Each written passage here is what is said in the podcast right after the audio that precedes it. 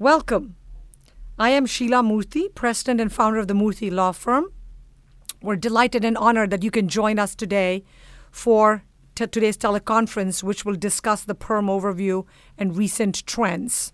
I have with me two of our brilliant attorneys at the Murthy Law Firm, Pam Janice and Jim McLaughlin. Let me start off with an overview of the PERM process. I will answer the three questions what, why, and how. So, what's the labor certification?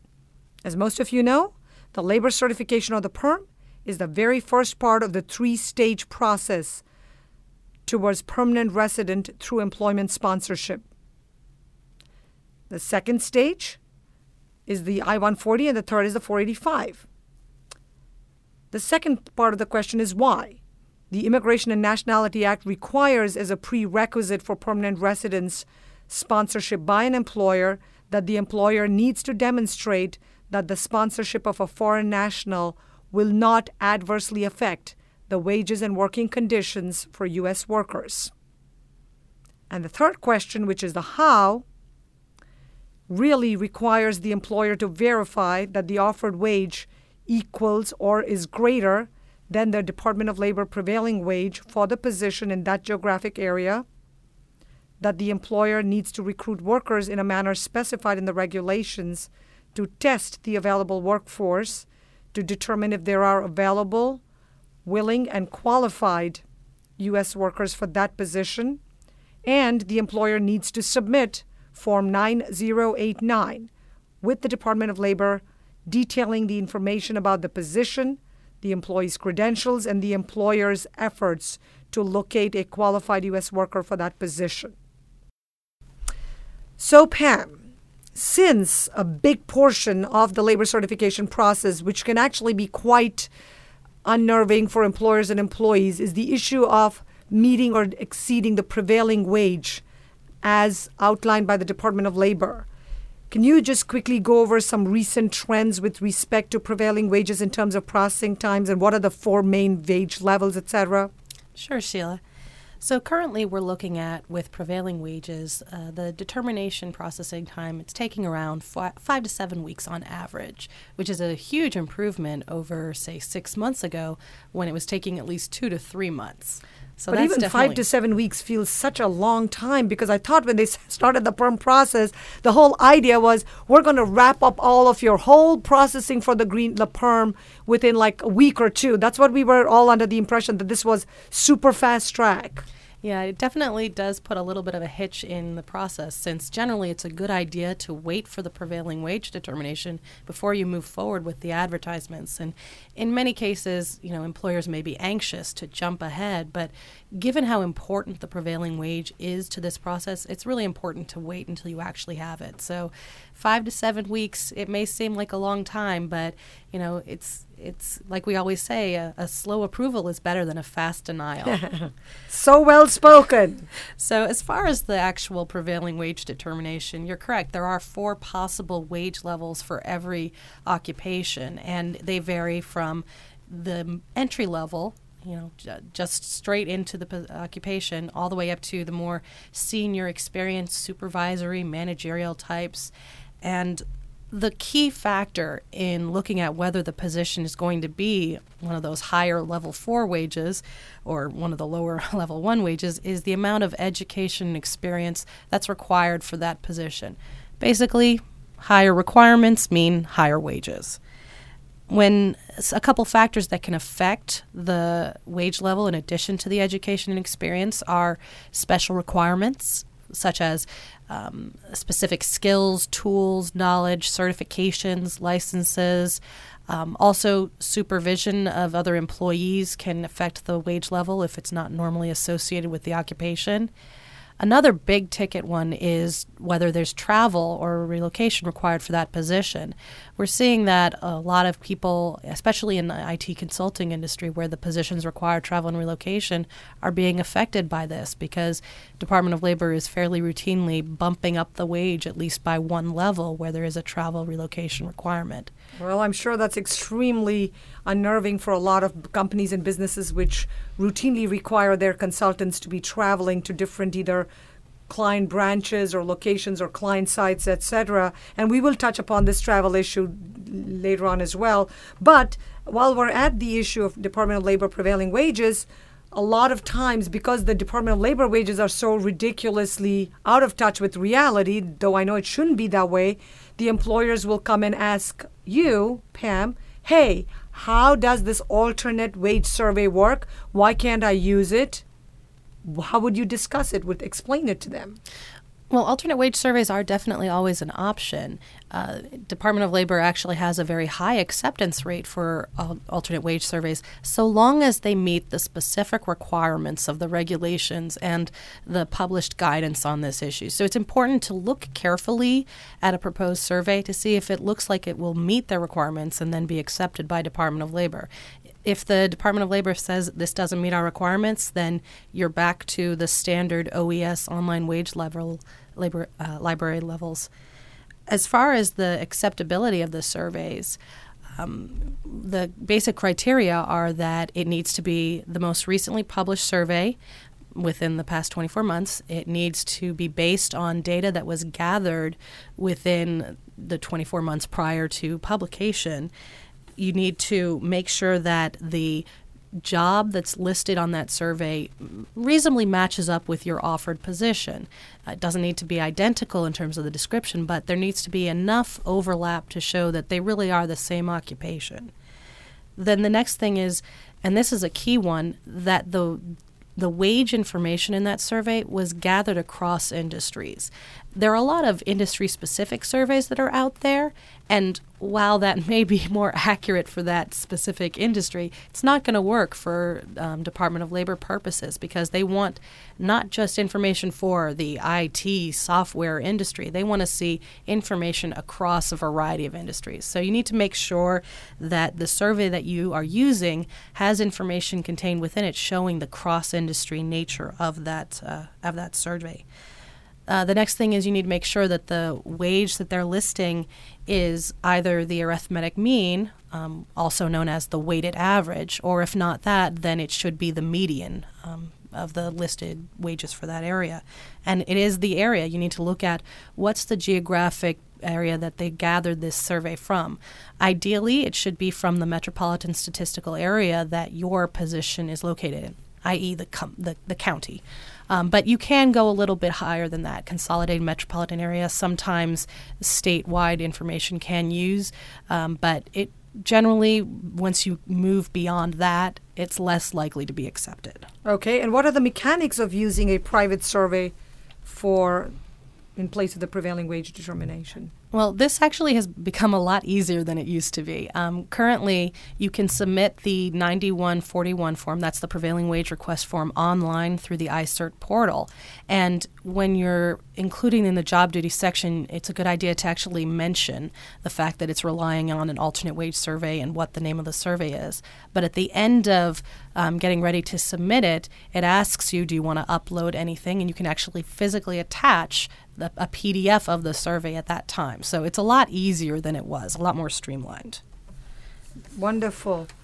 Um, well, that was really helpful, Pam, and I know now employers are uh, either already have been using it or will certainly intend and plan to work uh, with you to try and use the alternate wage surveys, especially if there is a disconnect with reality between the Department of Labor surveys. Um, so the question is what happens if you decide to disagree with the Department of Labor's determination?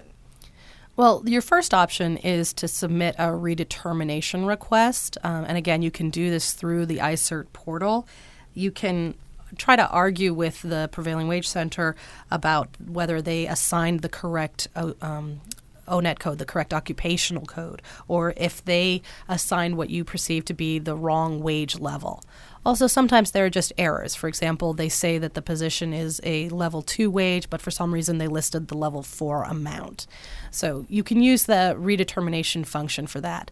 The one thing to keep in mind there is that you have a limited number of characters that you can use when submitting your redetermination request. So it's important to be very clear about what it is you're asking for, where the error lies, and be very succinct in your request. Aha. And do you have any recommendations before we move on to the next topic, which Jim will help us cover?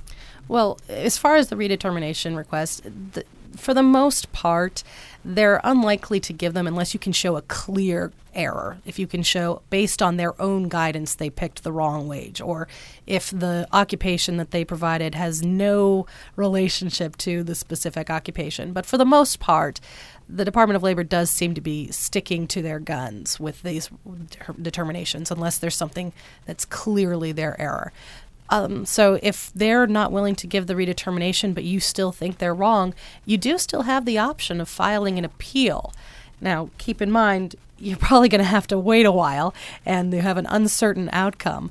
So at that point, you may need to really think carefully about is there an alternate wage survey that can be used or take a look and is this really a position that you want to be moving forward with? When you were mentioning about the example that you gave where the Department of Labor might end up assigning a level four wage for a level two uh, job duties and position. I was wondering, does it ever happen the opposite, where they issue a level two wage for a level four job? I suppose it's possible. I don't think I've seen that. it's always interesting how it's. If the, my point is, if it's a mistake or an error, then it should be consistent happening both ways. Yeah, I wish I wish it was true, but generally the errors are more in the Department of Labor's uh, favor. Very good. Thank you so much, Pam. Appreciate that wonderful detailed overview to help employers and businesses uh, plan. Uh, Jim, coming on, uh, coming, moving on, and coming to the next topic, which is recent trends with respect to recruitment. Uh, you have this whole sort of the real world practice versus what the Department of Labor's expectations are. Right. And a lot of employers realize that you have to play the game in a certain manner because even if you do everything in the real world to attract all the most qualified candidates and you're not able to find somebody and you think you've dotted every I and crossed every T, the government's going to come back and say, aha, uh-huh, you didn't do it the correct technical with the little nitpicking issues that they have. So tell us why it is so important to go through this process and what how the employer can try to make things work for them. That's right, Sheila. Actually, you hit the nail right on the head. The ongoing trend with recruitment is really the difference between the real world recruitment and what DOL expects. Um, the Department of Labor is very specific about the forms of recruitment that need to be utilized in the perm process. And with, as Pam's going to address the ongoing trend uh, and rise of audits, it's really important to make sure that all recruitment is done very specifically and exactly. Um, now, so that raises the question how do you prepare the, re- the documentation for recruitment? The key is you want to over document. Document everything, review all ads before they're placed, review each of the ads after they're placed, and maintain this documentation for at least five years. Now, for professional positions, you don't actually need to list every job duty and every requirement, but you do need to demonstrate the nexus between the specific sponsored position um, and the recruitment being placed. Um, generally, we recommend following the same guidelines you would for newspapers and all other additional forms of recruitment. A lot of issues we've seen um, stem from the types of recruitments that may be utilized. For example, there was a recent case where, with the employee referral program, there was a labor certification that was denied because they, the the ad that was placed didn't show how the employees are specifically informed of the position, that the employees understood the position being recruited for w- did qualify for the employee referral program. So, you, and additionally, these were obviously not Murthy law firm cases. They were cases through other law firms which are publicly available in right. research. Exactly. That's exactly it. And additionally, with the employee referral program, you need to make sure that you specify uh, the incentive for the program for that position. Um, additionally, there was another BALCA case where there was a lack of the employer name if you don't list the employer's name in the advertisement, it's going to be fatal. Um, this BALCA case specifically was a private employer utilizing a headhunter that did not mention the employer's name. There was no connection to the position. Department of Labor thus denied it. Now, like was sort of mentioned earlier, you don't need to include every job duty and every requirement, but if you do list a requirement and there's an alternative, you must list the alternative as well. Otherwise, that could also be fatal if you're perm applications audited. Um, lastly, if recruitment um, such as with the State Workforce Agency, includes fields that don't match specific job requirements, you need to make sure you explain what controls. Um, for instance, it was a BALCA case where the field that was included listed a high school diploma, but the actual minimum requirement was for a bachelor's degree. Um, the employer in this case did argue that despite it listed high school diploma, it would have yielded more applicants. Nonetheless, the Department of Labor denied the labor certification. You know, Sheila, he mentioned a really important point with the employer referral program. Uh, and I think it it relates back to what he was saying earlier about how sometimes there's a little bit of tension between real world practices and Department of Labor requirements because you have to show the nexus to that specific position. There are a lot of employers out there that have ongoing employee referral programs and all their employees know about it. It's in the employee handbook, but they don't usually say, hey, remember we have that employee referral program mm. and you can use it for this specific position now Department of Labor is saying you have to take that extra step. So for employers that do have mm. ongoing uh, ongoing employee referral programs, if they want to use it for a labor certification process, they have to take this extra step that is more than what they would do in their normal practices to document it for this specific labor certification case. Aha, you've just made the point why so that even if they have a fantastic HR team that's doing everything to recruit properly, they also need an even more amazing and fantastic immigration law team, like the Murthy Law Firm, primarily because what we're really saying, jokes apart, is that you cannot dot the I's and cross the T's enough, that uh, there are a lot of BALCA, which stands for the Board of Alien Labor Certification Appeals, cases where they will deny a case based on certain technicalities being incorrectly mentioned in the application. And that's why it's so important to work with a strong, good legal team because a lot of times common sense may dictate one co- code of conduct for you as a business or an employer because you would be like, of course, this makes sense.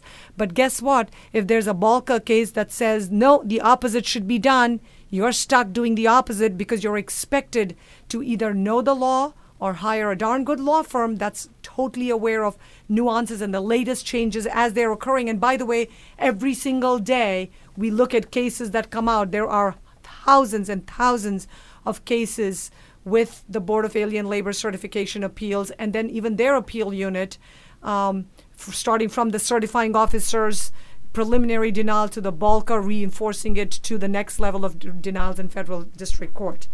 Um, what about travel requirements, Jim? Um, well, I just want to back up one moment just uh, to reiterate. You're absolutely right regarding um, the Department of Labor being specific about typos or typographical errors in the ads. They're completely unforgiving about this, and you may risk your labor certification being denied. Now, if there's a travel requirement for the ad, that mu- I mean for the position that must be in the ad. Um, one of the most common errors we see at the Murthy Law Firm that other law firms make is not to include travel language when it's a minimum requirement of the actual position. Um, so it really, I can't reiterate enough, it must be in the ad if it's in the ETA 9089.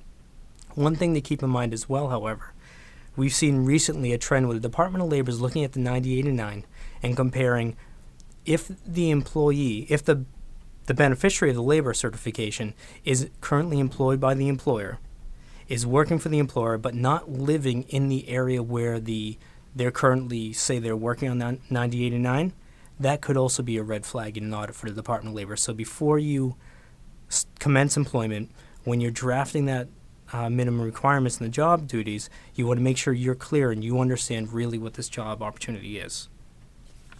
Okay. Thank you very much should we move on to you, Pam, discussing some more of the trends with respect to Department of Labor audits? Well, Jim just gave me a fabulous segue there by mentioning the, the audits because this is one of the trends that we're seeing in audits. Uh, the major thing with audits is that there has been a significant increase in the percentage of random audits um, and on um, audits addressing this travel issue. Uh, Department of Labor, they had previously said that they were going to be upping their their audit and supervised recruitment of cases up to around 30%. And that's holding true with what we're seeing right now. Now that they've cleared out their backlog of cases, they've got a lot of time and people on their hands. At least it's not 50% like it used to be, almost 50% at some point. Well, yeah, so that's definitely a small blessing, but um, they are increasing it. And the travel question is a, a current hot ticket item. They're looking at where the person is uh, living, where the person is working, and do they match up? And then they're asking, well, wait a minute, is travel required for this position? Um, some things that they're asking for is statements from the employer about travel or telecommuting and how that was com- uh, communicated to applicants, copies of contracts if people are working at, at client sites, itineraries or um, other evidence to support the fact that the advertisements were placed in the correct area and contained the correct language. Now, this doesn't mean that the headquarters rule is, is not still in effect. For travel and relocation positions, the headquarters rule still does apply. Department of Labor recently came out and said, yes, the Barbara Farmer mar- memo that um, consolidated all that previous guidance is still in effect. But it's really important that the employers be aware of what the requirements are and that they follow it in preparing their recruitment and their forms for these traveling, these roving employees. For those who may not know what the Barbara Farmer memo is, can you explain it, Pam? Sorry to put you on the spot, but in like a sentence. Sure.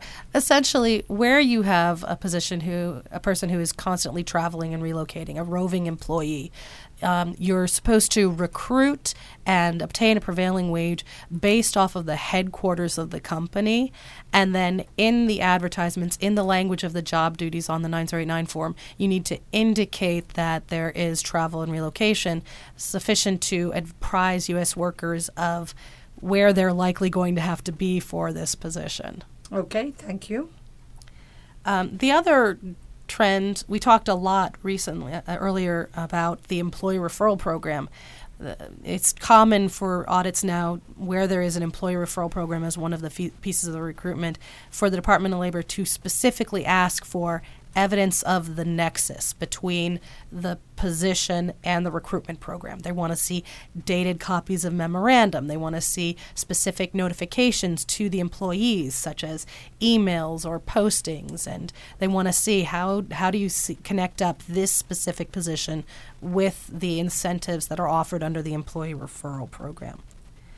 Another possible um, a trend that we've seen is the issue of the payment of the labor certification fees. We've seen instances, especially for companies that have a high number of applications, where Department of Labor is saying, okay, we want to see proof, we want confirmation from the employer and the employee that there was no improper payment because as you know, the employer is required by law to pay for the labor certification and all the costs associated with that labor certification, including the attorney fees, the advertising costs. And so, Department of Labor is using these audits as an opportunity to double check that the employer and the employee have been following the rules and the employer has paid for the labor certification. Okay. Uh, so, it's really important then to have tried to document all this and not to have to run around trying to find the information after you get the Department of Labor audit request, you obviously want to have kept all dotted all your I's and crossed all your T's well in advance when you're preparing the case rather than several weeks or months later. Correct. All of this documentation that they're asking for in these audits should be readily available. In fact, it should be already prepared and in a compliance file that the employer has is maintaining because the Department of Labor, they don't need to just ask for this documentation while the labor certification is pending. They can ask for it at any time in the 5 years after filing. So the employer should have ide- ideally uh, prepared all this documentation in advance and have it someplace easily accessible. Okie dokie. Uh, Jim, uh, I know there's been a sort of increase in the percentage of supervised recruitment, and so a lot of companies and employers are always concerned about, you know, what are the trends mm-hmm. um, and how this works. That, that's absolutely right, Sheila. You know, in addition to the, the regular audits, supervised recruitment is also increased and on the rise. Um, you know, one thing to keep in mind if you are chosen as the employer for supervised recruitment, it doesn't necessarily mean you did anything wrong. If there's any light that can be seen at the end of the tunnel, um, for the most part, you can say it takes the guesswork out of the recruitment.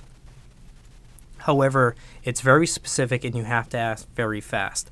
Um, for example, when the Department of Labor sends you the letter listing what recruitment needs to be done, where you need to place the ads, you have 15 days from the date of the letter, not the date the letter is actually received. So in some cases, you need to act immediately or the very next day to start placing the ads. Now, the Department of Labor can give you one extension um, if you provide a valid request for that extension. Uh, but the Department of Labor does have discretion to deny that request or accept it. So even in a case where you ask for an extension, it's best if you can to place any of the advertisements they've told you you need to place. Um, now, one thing as an employer to keep in mind, the Department of Labor can be flexible regarding some of the recruitment that's placed.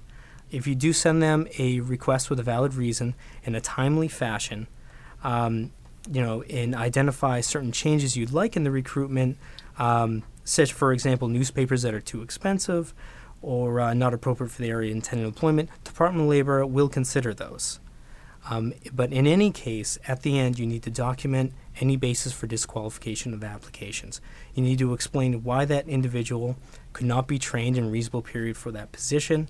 Um, for example, say a bachelor's degree in computer science is a minimum requirement, and the person has a bachelor's degree in anthropology. You need to specifically state why that computer science degree qualifies for the person for the position that someone with the anthropology degree cannot do, even with a short period of training.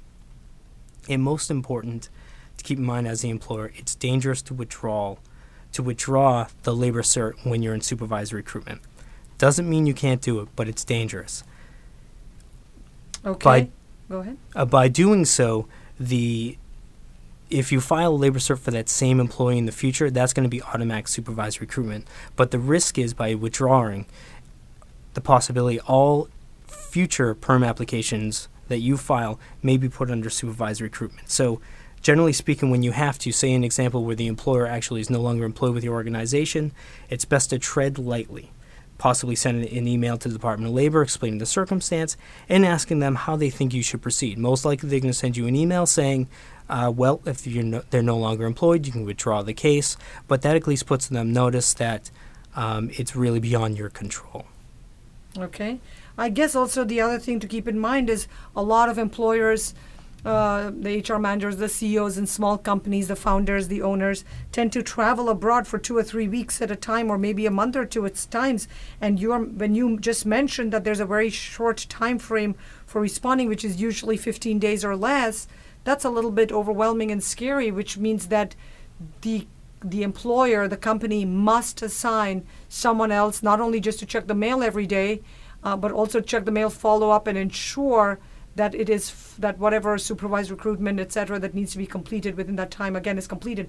Of course, if you have an attorney, presumably the Department of Labor will only contact the law firm and the lawyers.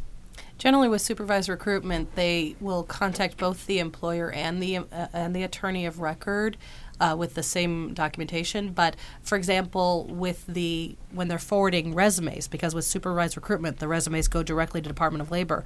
The Department of Labor will send a notice to the employer saying, "Here are resumes," but they won't attach the resumes. They'll send the resumes to the attorney. So it, there is a little bit of a, a, catch, you know, a little bit of safety net there that there's rec- uh, documentation going to both.